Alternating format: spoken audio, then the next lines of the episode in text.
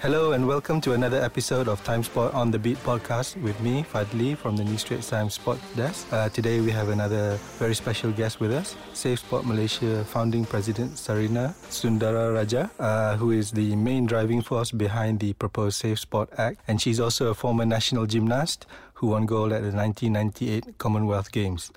So, welcome to the studio, Sarina. How are you? Thank you, Fadhli. Um, it's so great to be here, and thank you for the opportunity to um, share my experience and to talk about safe sport. All right. So, um, many people in the media are already uh, aware of what the Safe Sport Act is uh, and uh, the, what the safe sport movement is. But uh, can you just give us a, a kind of brief description? uh, for those who are maybe not too familiar with the topic, uh, what it's all about? Um, so, the Safe Sport Act um, is based upon the US um, Safe Sport Act that was enacted uh, to address the issue of harassment and abuse. How it came about was um, in 2017, uh, the USA Gymnastics Larry Nassar's case. So, he was um, sentenced to life for abusing um, hundreds of uh, gymnasts, and then the US came out with the Safe Sport Act. So, what Malaysia is trying to do is to enact a similar uh, legislation to protect our athletes, uh, to address the issue of harassment and abuse in Malaysian sports. So, the Act will create an independent uh, new entity that deeply understands the Safe Sport mission and is fully able to improve our athletes' safety, empowerment, and also welfare. So, based upon the uh, United States uh, Safe Sport Act, which has proven to be effective, the legislation will uh, one is to increase the standard of care for organizations uh, involved in youth sports, and number two is to expand mandatory reporting of suspected abuse. And number three is to include mandatory prevention training for all adults interacting with youth athletes. And lastly, um, a whistleblower protection to prevent retaliation. Okay, Sarina, uh, at the moment, how far are we in getting uh, the Safe Sport Act passed in Parliament? What's the progress been like? At this point, um, so when I first proposed Safe Sport and the Safe Sport Act to Datuk Sri Ahmad Faizal Azumu, who was our former Minister of Youth and Sports last year, and he agreed that you know safe sport is important, and the act um, is is a long overdue uh, reform. And uh, he took on the challenge and he said he would table the act in Parliament in December. And unfortunately, with, with the new administration right now, today, um, our new minister, newly appointed minister, um, YB Hannah Yeoh, she has pledged her commitment to continue the efforts uh, that was first mooted by uh, Datuk Sri Ahmad Faizal Azumu to pursue the Safe Sport Act. Okay, Sarina, can you just tell us how important it is to get this uh, Safe Sport Act enacted in Parliament? Fadhli, we have a tremendous challenge challenge um, in front of us. Abuse and misconduct among young athletes um, have been a pressing issue confronting Malaysian sports um, for decades. And uh, recent findings from a survey uh, conducted by IRIS at KBS uh, the magnitude of the situation. And as a result, now the Ministry of Youth and Sports, um, they are pursuing safeguarding reforms, um, which begin work to develop the Safe Sport Code. So the Safe Sport Code is an essential keystone of the Safe Sport Act, and creating this uh, codes of conduct and policies is a significant step forward in building the capacity of these national governing bodies to understand what abuse looks like. But additional uh, measures will be needed because it is also critical to um, genuinely have an independent mechanism to provide um, oversight, accountability, and transparency.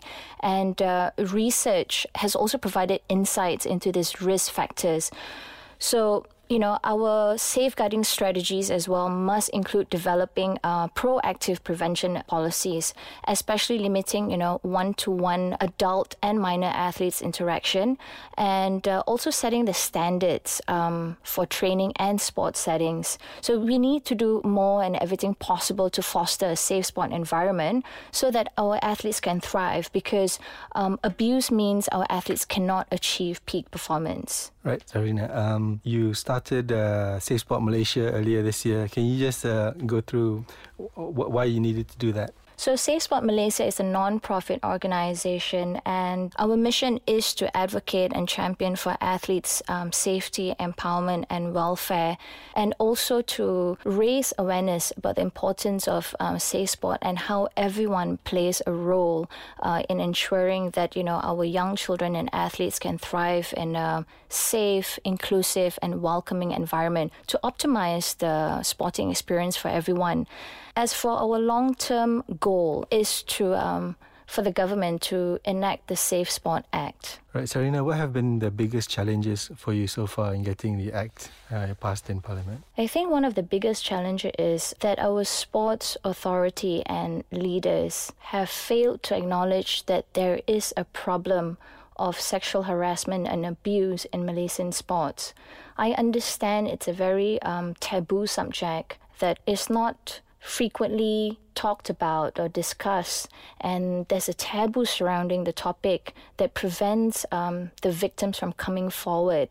Um, I believe it's important for the leadership to start talking about um, this issue because that sets the tone and that also sends the message to everyone. You know, there is a, z- a zero tolerance for abuse in sports and to actually normalize the conversation so for people to talk about their experience freely. Okay, Sarina, um, we have a new sports minister in uh, our fifth since 2018. Hannah Yeoh is only the second woman to be the uh, sports minister after Datuk Sri Azalina. She also has experience uh, being the former Women, Family and Community Development Deputy Minister. So how do you think this bodes for Safe Sport Malaysia? Is it a good thing? It would be interesting to see how uh, YB Hannah Yeoh, given her experience working as a deputy minister at KPWKM and also uh, given her law expertise and you know she has been vocal in championing the anti-sexual harassment bill. And now with the Safe Sport Act I hope she's able to steer the ministry um, in a direction that um, you know embodies good values and principles that is worthy of all the passion and sacrifice by all the athletes I know there's an you know there's this assumption that the Ministry of Youth and Sports um, it is a smaller ministry compared to the rest, but we must be really honest about the power that you know sports truly holds. And uh, because of that, you know, sports can be abused and exploited, and people's passion for sports can be manipulated as well. And sports practice is a human right. So every child is entitled to a safe and inclusive and welcoming environment, and every child is also entitled to, to the rights of participation, provision, and protection as well. And we also have the Athlete Bill of Rights um, by Sport in Society that further clarifies the rights of all athletes and the human rights field in sports. And these rights may not translate to each athlete's lived experience unless they have complete uh, knowledge and belief in their rights to safe sport. So I know Hannah has the interests of children in her heart and uh, I hope that she would continue to champion and prioritize um, athletes' safety, empowerment, and welfare by tabling the Safe Sport Act soon. Are you going to meet up with uh, Hannah anytime soon?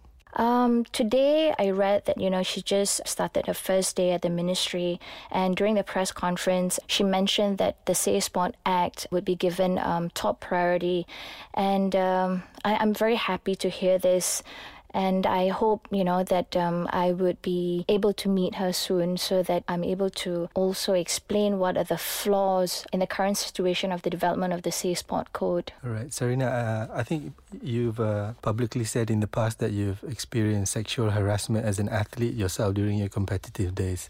If it's okay with you, um, can, can you just explain to us like what you experienced during your career? I've been in sports for 28 years now. I um, as an athlete, um, an administrator, coach, and now an advocate. And Fadhli, um, sports have positively uh, shaped my beliefs, my attitudes, and values for life. But I've also experienced uh, sexual harassment growing up as an athlete. When I was uh, 14, 14 or 15 years old, I was involved in uh, a training camp that had athletes from different sports and you know different ages involved in the camp And during one of the activity, one of the male athlete, he was much older, and and we were playing a, a game of cards, and he he placed the card on his penis, and he asked me to reach out and touch him at that part to retrieve the card, and it was. Um, and it was not in public, but it was you know within a, a, group setting, and he had the the courage to actually ask me to do that, and and it makes you realize that you know the younger minor athletes are are more vulnerable to the risk of harassment and abuse um, because we don't know what our rights and and there was a gut feel that okay this is not right but what can I do you know we were not thought about um, okay, if something like this happens, um, what can we do and what are the actions that can be taken? And I've also experienced other, you know, sexual misconduct. But what what is most important now that we teach our athletes that they have rights and they have the rights to train and compete and thrive in a safe environment. And I, I and I hope you know that they will be empowered and able to advocate for themselves. Sarina, uh, over the past few years, um, more and more former athletes have come out uh, stating. Uh, what happened to them during their earlier years uh, with experiencing uh, sexual harassment, sexual abuse, and so on. Um, how, how do such uh, incidents uh, impact an athlete? I mean, I understand that some of them have uh, ended their careers earlier than uh, they probably should have because of such incidents. So can you just uh, tell us uh, perhaps what, what kind of impact it has? You know, when it comes to sexual harassment and uh, abuse, I mean, plenty of research has um, demonstrated that there is an immediate cost um, that is associated to uh, abuse and that, that results in uh, dropout and performance as well. You know, sports authorities and leaders um, they come and go. And, and so do athletes too. But when abuse happens to these athletes, the impact is long lasting that affects their physical and mental well being. And it's not just the athletes themselves, but it's also their entourage, which means, you know, the athletes' parents, um, their coaches, their friends. So the impact is long lasting. So whatever actions that we do right now and um, developing policies that it, it does affect, you know, these boys and girls and athletes and their future uh, and their well-being as well. All right, Sarina. So we're going to move on to uh, something a bit more less serious. so, just, uh, so I just want to ask you about that 1998 Commonwealth Games gold medal that you won. Uh-huh. So, what was that like? You were only 16 at the time. Can you just tell us uh, what you remember from from that that competition? Um, it was it was a great day. I remember how I started uh, rhythmic gymnastics. Um, I remember watching uh, Farah Hani performing the ribbon routine uh, on TV uh, one day, and I told myself that you know I want to be just like her. And the next day when I went to school, I asked my teacher if they had rhythmic gymnastics, and uh, I was uh, thrilled that she said yes and that's how you know my journey in rhythmic gymnastics uh, began and I had lots of fun. I mean, of course, it was a lot of work and sacrifice, but it was all um, worth it. You know, I've uh, made so much good experience and memories and friendship uh, along the way. We traveled and we saw the world and uh, we competed with the best. And 1998 Commonwealth Games was my first experience competing in a multi sport event. And um, it was overwhelming actually, but it was really nice, you know, being able to, you know, make it to the team and represent Malaysia at uh, the Commonwealth Games. And uh, I'm glad that, you know, uh, me and my teammates um, we managed to win the gold for the team event. And I continued to pursue my career and uh, competed at the 2001 SEA Games and uh, lastly was the 2002 Asian Games. And then I retired because I had uh, I suffered a knee injury that I just couldn't um, continue training. It must have been hard for you to cut your career short due to that injury. Well, can you just uh, walk us through like what was like? Did you have to have surgery on the knee? Um, so I had that injury before. I think it was in, I mean, right after Commonwealth Games. So I had both knees, torn meniscus, and uh, my left ankle. But I also realized that you know if I went for a surgery then, then I wouldn't. Um, I was afraid of not being able to recover uh, soon enough to make it for the 2001 um, Sea Games and the 2002 Asian Games. And my goal was to um, qualify for the 2004 um, Athens Olympic Games. So it was difficult trying to manage, you know, both knees injury and also training at the peak level.